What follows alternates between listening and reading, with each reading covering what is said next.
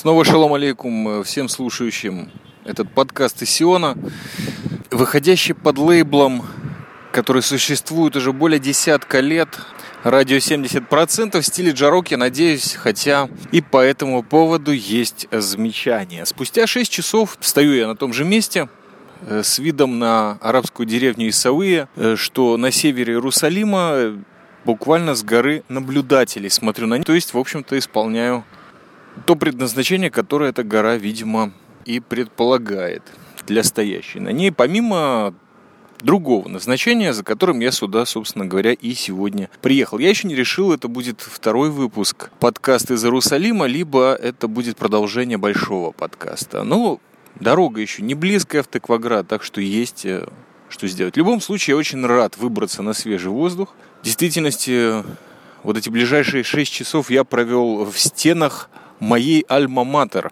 Еще такое слово из прошлого. Мне напомнили сегодня.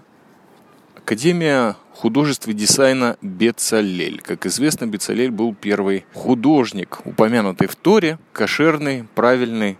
И, соответственно, получал он все директивы по поводу соискусства, которое он должен был совершить. То есть э, скинию собрания, коробочку, в которой несли заветные скрижали. Все это он получил с небес. Вот такими вот мы художниками все должны быть, как бы здесь. Помимо прочего, сейчас рассеялась какая-то жара, очень приятная погода, и я вижу Ох, Самарийские горы, откуда когда-то спускался, чтобы забраться на гору наблюдателей. Ну и если вы продолжаете нас слушать или впервые подключились, то послушайте предыдущий выпуск. В нем есть такое небольшое но значительное интро, предисловие к тому, что я собираюсь сказать сейчас, если получится с Божьей помощью. Я совершил небольшую ошибку при записи предыдущей. Я ратовал не за большее количество подкастов из Сиона, их и так немало выходит, слава богу, будет больше. Это я не сомневаюсь, за 10 лет я ни разу не сомневался, что русскоязычных, да и других каких-нибудь подкастов из Сиона будет гораздо-гораздо больше с годами. Итак, поправляя ошибку, больше подкастов из Иерусалима, вечной, как говорят некоторые люди, столицы Израиля. Я тоже надеюсь, что это было, есть и останется так. Так что больше подкастов из Иерусалима. Кстати, обращаясь к Шлому Радзинскому, который территориально ближе всех известных мне подкастеров Сиона находится э, к Иерусалиму, не припоминаю у вас Шлома подкаста из этого прекрасного города. А может быть, много времени прошло, а может быть, я отстал от программы. А вторым моментом мне хотелось бы упомянуть очень важное, самое важное, что происходит в радио 70% в нашем подкасте, в наших прямых эфирах, это комментарии. Огромное, огромное человеческое спасибо за комментарии товарищу Наушники, Алексею Клецелю и NHNK. Все трое погрели мое сердце очень серьезно, и вы знаете, насколько глубоко я вам благодарен. Даже просто за спасибо, которое вы напечатали в комментарии. Поверьте, я ни разу не шучу. Вы даже не представляете, как в наш век это приятно прочитать. Естественно, еще больше респекта и не меньше благодарности э, комментариям, которые по сути были предыдущего выпуска, не который был записан в Бицалеле, а большой-большой обзорный предиюльский.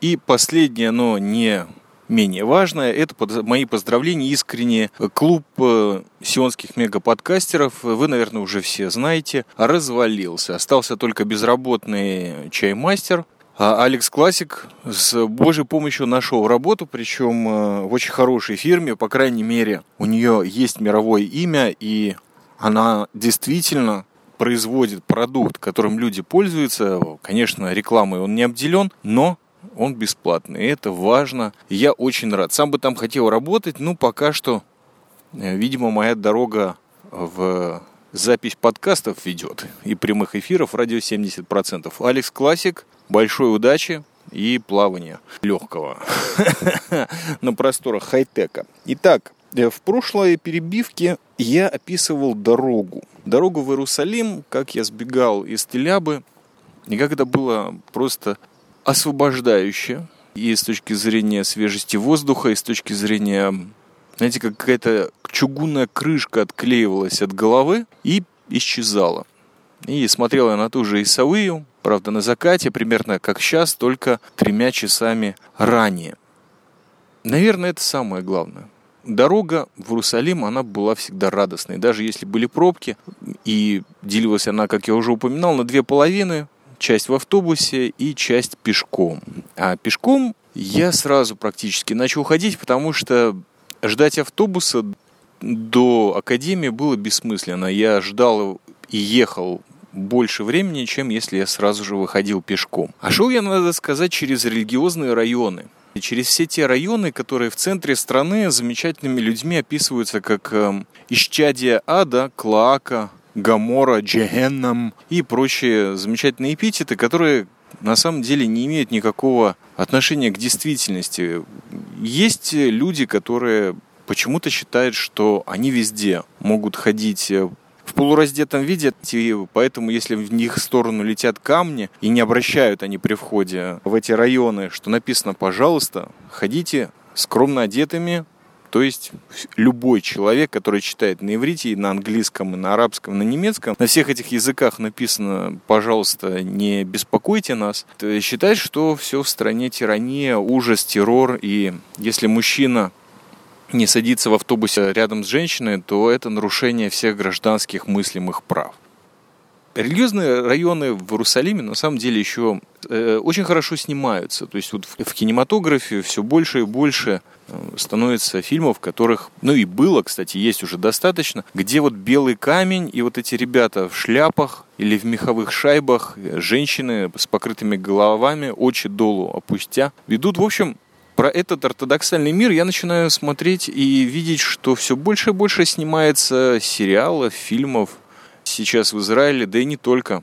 Я помню даже какой-то фильм Ван Дамма, где он на несколько минут был переодет вот в ортодоксального еврея. И так по районам было ходить бесконечно приятно, все там кинематографично, прям как в сериале «Штисел», который я очень надеюсь, что сейчас смогу посмотреть, перестать отвлекаться на всякие мелочи жизни бытовые, как э, подписка о безработице и поиск работы, заняться наконец-то искусством. В общем, в религиозных районах все было тихо, чинно, скромно. Это была совершенно другая обстановка, которую я где-то хотел. То есть я не факт, что я хочу жить с этими людьми прям вот так 24 э, часа много лет, но, безусловно, обстановка в этих районах меня успокаивает. Возможно, потому что я не женщина, как скажут некоторые люди из центра. Возможно, потому что уклад жизни людей, проживающих в этих районах, в этих общинах, для меня тоже своего рода намек на отдушину и на тот покой, к которому я стремлюсь в смысле жизни, а не то, что происходит в центре страны. Ну, об этом я уже очень много говорил. В любом случае, Никто, кроме детей, не пялится на тебя, но и это объяснимо со временем, после 20 с лишним лет в Израиле, можно понять, что дети пялятся на тебя, потому что ты действительно для них пришелец, ты чужой. Именно такого, как ты, они не видят зачастую, хотя живут вот в нормальном городе, не дай бог, мегаполисе. Тем временем э, дорога также была у меня и через Иерусалим в обратную сторону после курса – и происходило это особенно ближе к декабрю, ноябрю и январю в очень нездоровой обстановке в Иерусалиме, к которой, в принципе, невозможно привыкнуть, но она повторяется. Она повторяется, к сожалению моему, уже много лет. Опять наши двоюродные братья начали резать людей на улице, именно резать. Тогда вот пошла очень серьезная волна по ножовщине именно в Иерусалиме, в районе старого города, на подступах и даже в центре. Поэтому зачастую были пробки. Я же никого не знал с этого курса. То есть на трэмпы в центр было трудно рассчитывать. По-моему, в воскресенье, если я не ошибаюсь, курс заканчивался у меня чуть позже, так что мне приходилось ждать в центре автобуса. И с этим связана та веха, которая и приведет нас э, к логическому началу, завершению и вообще главной теме этого подкаста – пинта Иерусалимского Эля максимум, когда обстановка слишком уж обострялась, и действительно никто не подхватывал, Я проходил где-то 2 километра до довольно памятного шоссе, на самом деле, называется оно шоссе номер один или дорога номер один в Иерусалиме. И это та демаркационная линия, потому что это не была официальная граница между Иорданией и Израилем до 67 года. Вот пока не объединили, или 69-го, все время путаю. Не обессудьте, пожалуйста. Пока в течение шестидневной войны не объединили Иерусалим. Так вот, по этому шоссе сейчас ходит замечательный, супер удобный, комфортабельный трамвай прямо в центр. Я зайцем там зачастую и прогонял пару остановок. Но бывали, бывали дни, когда и вышагивал. Потому что это как будто два города. Ну, по крайней мере, в моей голове так. Э, вечерний, вечернее освещение, вечерние холмы, вот эти золотые бусы вокруг холмов, прочее, прочее. Да, кстати, мне бы очень хотелось сейчас сидеть под рожковым деревом. Я перешел в ботсад и и Сауию уже не вижу, потому что что-то там сильно залаяли собаки, а о слушателях радио 70% мы продолжаем думать, даже когда их рядом нет. Но я сижу под, наверное, сосной Иерусалимской, хотя в 10 метрах где нет лавочки, находится рожковое дерево, о котором, кстати, я тоже уже придумал подкаст. Буквально 6 часов назад, вы очень удивитесь. Ну, продолжаем. Думаю, что было бы не лишним упомянуть тот курс, на который я ездил 3-4 месяца, если не ошибаюсь, вместо года. И действительно, у меня зачастую много решений, связанных вообще с моим высшим образованием, э, вообще с выбором высшего образования в моей жизни, они были очень рандомальные и во многом глупые.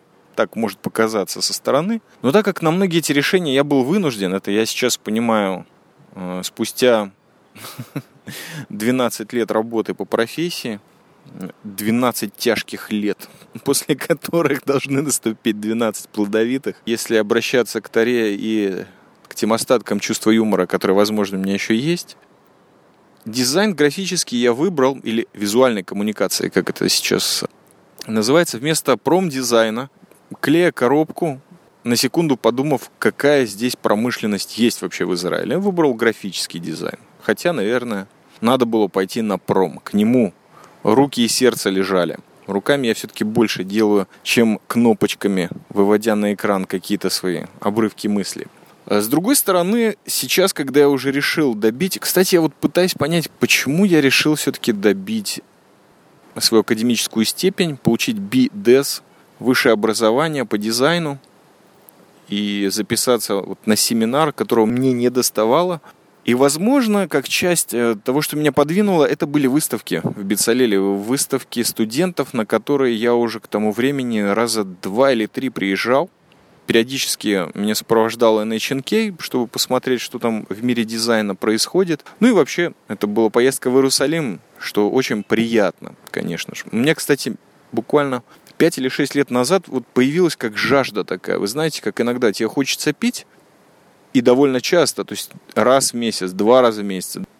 При любых обстоятельствах, если есть возможность поехать в Иерусалим, я туда мчусь, чуть ли не как на крыльях. Трудно объяснимо, почему, чем это сейчас вызвано. Возможно, тем, что меня уже центр страны достал до самых печеных. Не дай бог, конечно. Но где-то ментально, скажем так. И вот то, что в карьере что-то может сдвинуться, хотя работая дизайнером 12 лет уже подряд, два или три раза всего лишь. Причем в таких местах, где это абсолютно не нужно было, кроме одного предложения на госслужбе экспертам по юзабилити, вот понадобилось мне вот свидетельство о наличии э, высшей академической степени или первой академической степени бакалавра. А в других моментах, на других работах этого всего не требовали. И до, некоторых даже не знали, что я учился в Бицалеле. Вот на каких уровнях. В любом случае, может быть, часть того, что я начал часто приезжать в Иерусалим, подвинула меня к той мысли, что вот этот долг Бецалелю, себе, родителям, я не знаю, карме, вселенной, всего лишь один семинар, всего лишь две академические единицы отделяет меня от... Э, от чего меня отделяет? От того, что у меня есть какая-то зарубка на моем деревянном мече истории моей личной. И я подумал, а почему бы и нет? Почему бы не постараться? Просто сделать. В любом случае, позвонил, проведена была комиссия, и мне разрешили потому что прошло уже 10 лет, и действительно собирает комиссию, за которую ты отдельно платишь, чтобы вообще твое прошение рассмотрели, о том, что ты хочешь закончить. Э, кстати, в Израиле через год после получения первой академической степени у тебя есть даже мизерное, но все-таки послабление в налогах. И это на самом деле довольно серьезно. Даже шекель или два, может десяток шекелей за год набирается. Это тоже немало, особенно в наших обстоятельствах. Как я выбирал семинар? По той же самой причине. Как бы побыстрее с этим всем закончить. И действительно, Джа, или Творец Всея Сущего, меня не оставил своей благодатью и милосердием. И нашел я такой курс, который ничего мне не говорил. Назывался он э, «Книга как объект». Автором и ведущим этого курса выступал доктор Ашер Сел, у которого я давным-давно учился. Я помню такой приятный молодой человек на тот момент с очень сильным итальянским акцентом, который, в отличие от русского, ну, для моего уха, как минимум, очень приятен что-то все-таки музыкальное у него есть. И да, этот замечательный дядя умеет петь на итальянском очень хорошо. На самом деле он великий чел, и я о нем поговорю чуть попозже. Главное, чтобы я не забыл. Смысл в следующем. Я посмотрел на описание курса, оно очень краткое, ничего не объясняющее, но была там одна очень серьезная строчка. Обычно семинары в Бицалеле длятся целый год. То есть с октября по май, если не ошибаюсь. То есть с точки зрения взрослого человека, который работает даже пусть и на какой-то плевой баннерной работе, получить на целый год разрешение выходить два раза в неделю посреди дня это может серьезно сказаться на зарплате. Но когда ты говоришь, что это всего лишь на 2-3 месяца, конечно, или не говоря, что вообще-то это 4, то с этим еще как-то можно жить, мне кажется. Конечно же, в зависимости от фирмы. А тут, то есть начало в октябре, в январе все заканчивалось. И это был подарок небес. Конечно же, на этот курс я записался, и, как оказалось, не так много людей последовали за мной. Ну, я помню, что, по крайней мере, Ашер Сел отличался такой довольно позитивной манера изложения материала. Ну и плюс, конечно же, человек-историк по образованию. Мне история как-то близка, была с детства, то есть где-то, наверное, с 10 лет. Не оставляет меня очень маленькая слабенькая жажда почитать то там, то здесь исторические материалы или книжки. Как я уже понял и говорил много раз, в единоборствах не важно, что ты учишь, важно, кто у тебя мастер. И в данном семинаре это просто воплотилось очень серьезно. Ашер Сел оказался очень приятным человеком. Курс, который он э, разработал уже с первого урока, меня захватил. Конечно же, перед и после урока я все-таки бродил по Бицалелю. Впервые в своей жизни я учился с арабами.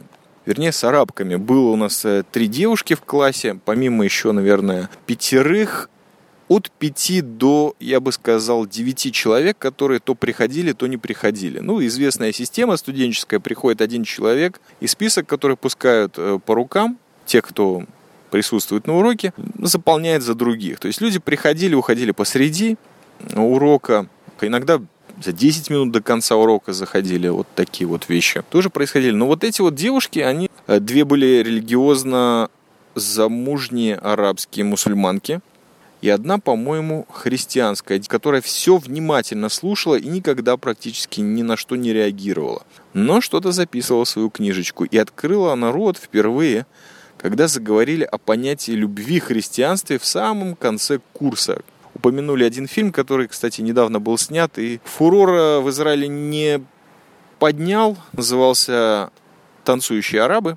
А тогда как раз проводилась очередная военная операция в секторе Газа, фильм как-то пропал. То есть его, конечно же, огромное количество посмотрели, потому что он по довольно известной книге. Я его тоже посмотрел. И, кстати, оказалось, что вот у этой как раз-таки христианки ее племянник или младший брат снимался в этом фильме. Как-то мы перешли на тему любви в христианстве, и вот там она аж сказала свое фе. Но возвращаемся к доктору Ашеру Селли. Во-первых, человек мультилингвист. Из языков, которые я так вот примерно понимаю, он знает около 7-8, причем довольно свободно. Одна из его диссертация написана на итальянском, вторая на французском. И вот как раз почему курс был два дня в неделю, э, семинар, то есть а вместо одного. И почему он заканчивался в январе? Потому что он как раз уезжал писать какой-то другой свой тезис, наверное, уже, не знаю, на профессора идет дядя. Он поехал по гранту в Америку. Вот об этом он мне сообщил. Оказалось, что он раз в неделю, а иногда и два раза в неделю из Иерусалима едет домой. А жил он в Герцлии, то есть в центре страны, и фактически до дома оставалось, наверное, 20 минут. Подкидывал меня до шоссе. Соответственно, наши беседы вследствие урока продолжались еще где-то час-полтора, что было очень классно. Я не знаю, вот, наверное, тоже такой подарок судьбы, помимо экономии денег и сил, и, конечно же, печени от пинта Иерусалимского Эля, а может быть даже нескольких пинт, получалась такая история, что я впервые нашел собеседника, с которым мы действительно очень по-доброму и тепло тягались в знаниях по киноискусству. Вообще он человек, который ведет очень много курсов. При этом остается не леваком, не радикалом. И в Иерусалиме он вообще какое-то время тоже, как и я, жил. И очень хочет, как и я, вернуться в этот город жить. А мало того, парочку раз он все-таки не возвращался в центр страны вечером. То есть вот тогда мне приходилось топать или зайцем ехать на трамвае, потому что он оставался в Иерусалиме. Утром он преподавал еще и в еврейском университете. Вообще, дядя произвел на меня громадное впечатление. Как-то я с ним познакомился поближе.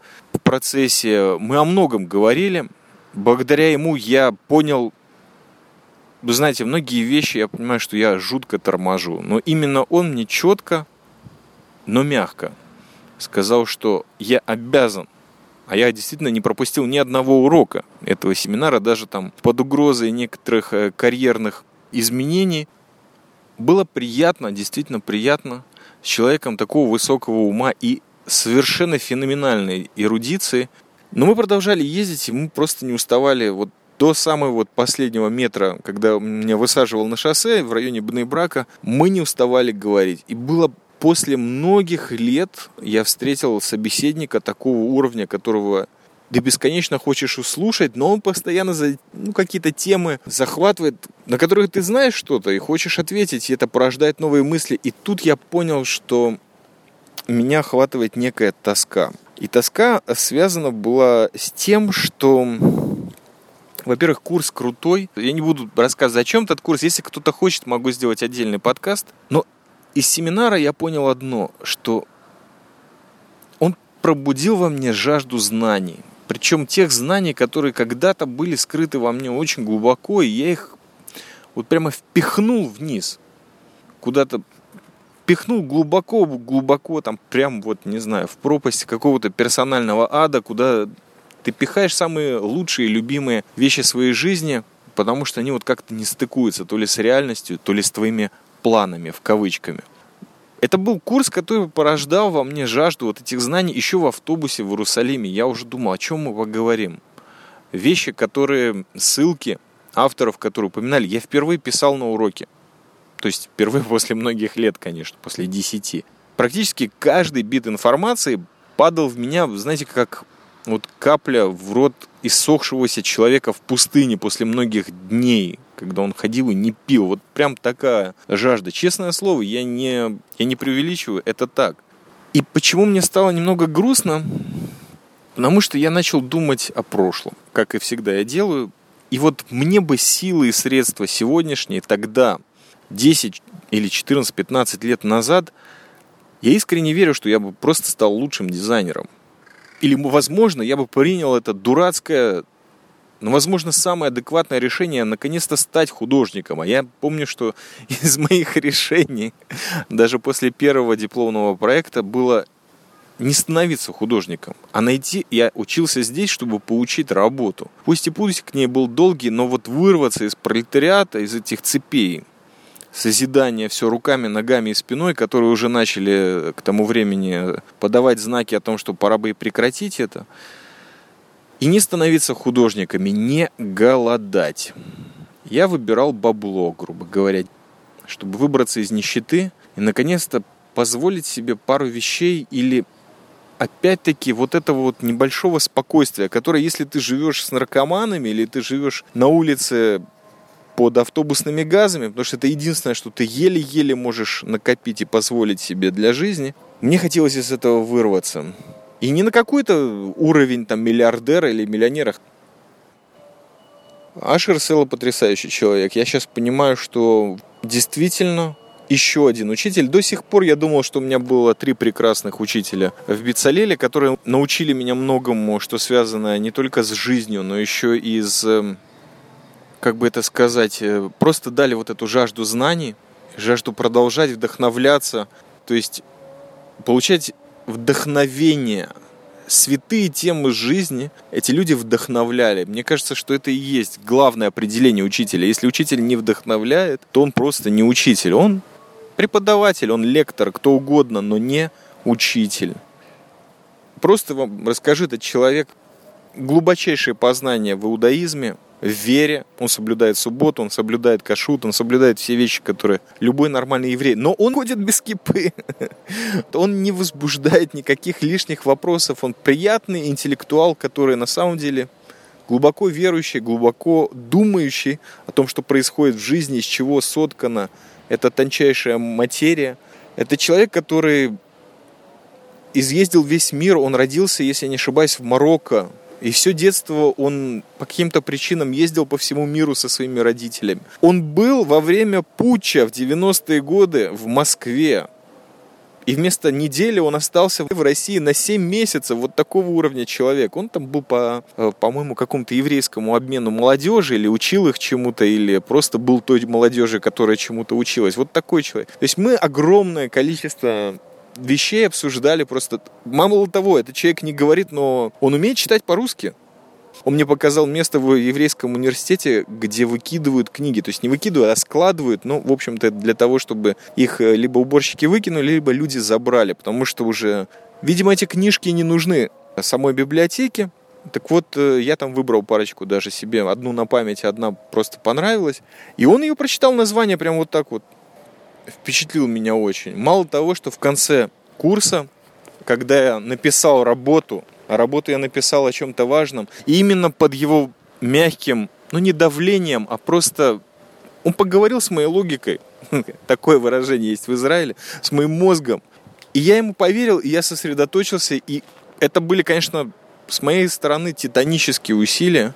Наверное, об этом тоже отдельный подкаст, но я написал работу о 30 страницах на иврите с помощью одного прекрасного человека, о котором расскажу не в подкастах, а только в личной беседе, возможно. Спасибо этому человеку, если он слушает этот подкаст. Я написал работу о советских тюремных татуировках и связал их, опять-таки, с форматом книги. То есть я написал адекватную работу со всеми примерами, с тезисом, который подводил. И вот в конце этой работы, когда я ее сдал, он прочитал, поставил мне оценку. Ой, я, по-моему, впервые в своей жизни по нет, или второй раз, но по семинару я получил 100, да еще и написанное на языке, на котором я стыжусь на самом деле до сих пор писать, потому что пишу во многом с ошибками, во многом очень примитивный у меня схват. Ну, да и с русским проблемы. Ты что тут говорить на самом деле?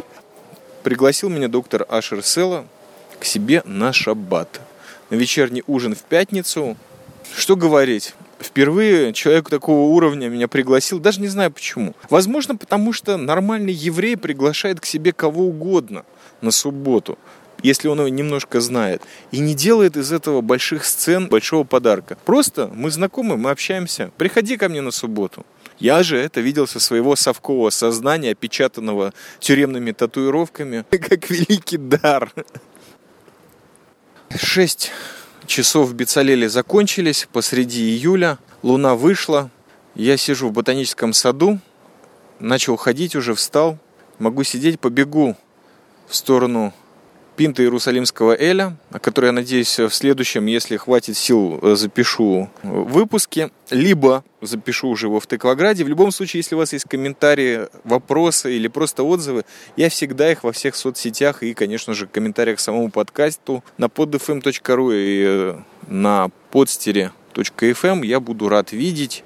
Посмотрел я выставку за эти 6 часов и получил одну бумажку – вот об этом, наверное, за пинтой Бегу в центр Иерусалима. Спасибо вам за внимание. Надеюсь, что вам тоже было интересно. Всем шалома!